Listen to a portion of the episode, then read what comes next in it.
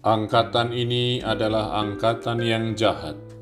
Mereka menuntut suatu tanda, tetapi mereka tidak akan diberi tanda selain tanda Nabi Yunus.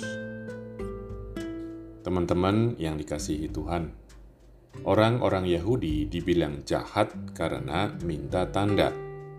Kalau ada tanda, baru mereka mau percaya kepada Yesus dan kata-kata yang diucapkannya percaya kalau Yesus anak Allah.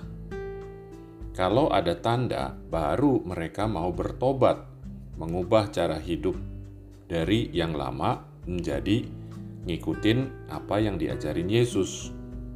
Nah, kalau nah yang begitu itu kalau menurut saya nggak sesuai sama martabatnya sebagai citra Allah teman-teman yang diberkati Tuhan. Penanda bahwa kita citra Allah adalah karunia akal budi, kehendak bebas, dan hati nurani. Nah, percaya adalah tindakan akal budi kita. Kalau halnya sesuai atau cocok sama apa yang kita pikir, barulah biasanya kita percaya itu berarti si akal budi bilang ke kehendak supaya mau percaya. Karena akal budi manusia terbatas, maka ada kalanya dia nggak bisa sampai mutusin apakah sesuatu itu cocok atau sesuai sama pikirannya. Jadi dia juga nggak bisa ngasih kode kepada si kehendak untuk percaya atau sebaliknya nggak percaya.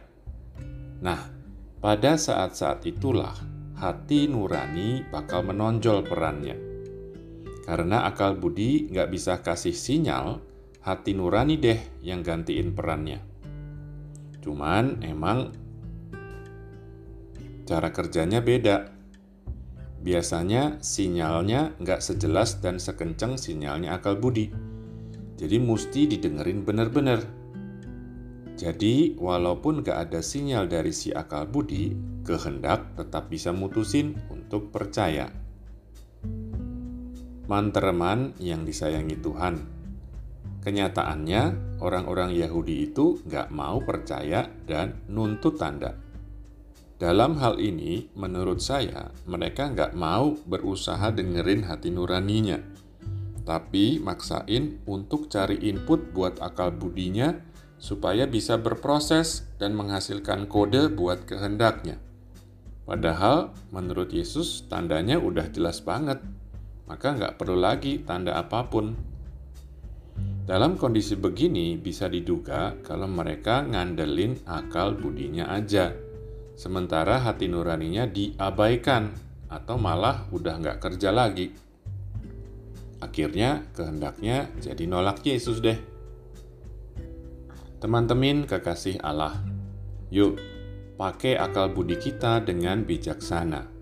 Gunakan dengan seimbang bersama hati nurani dan kehendak bebas kita. Ingat, akal budi kita ada batasnya. Gak semuanya bisa dipikir atau dilogika. Makanya dia dikasih dua temen supaya jadi tim yang oke dan bisa kerjasama ngarahin hidup kita ke Tuhan. Dipakai ya guys timnya. Jangan sampai kita ngerusak citra Allah yang luhur itu. Jangan sampai kita jadi orang jahat yang nggak bisa bertobat.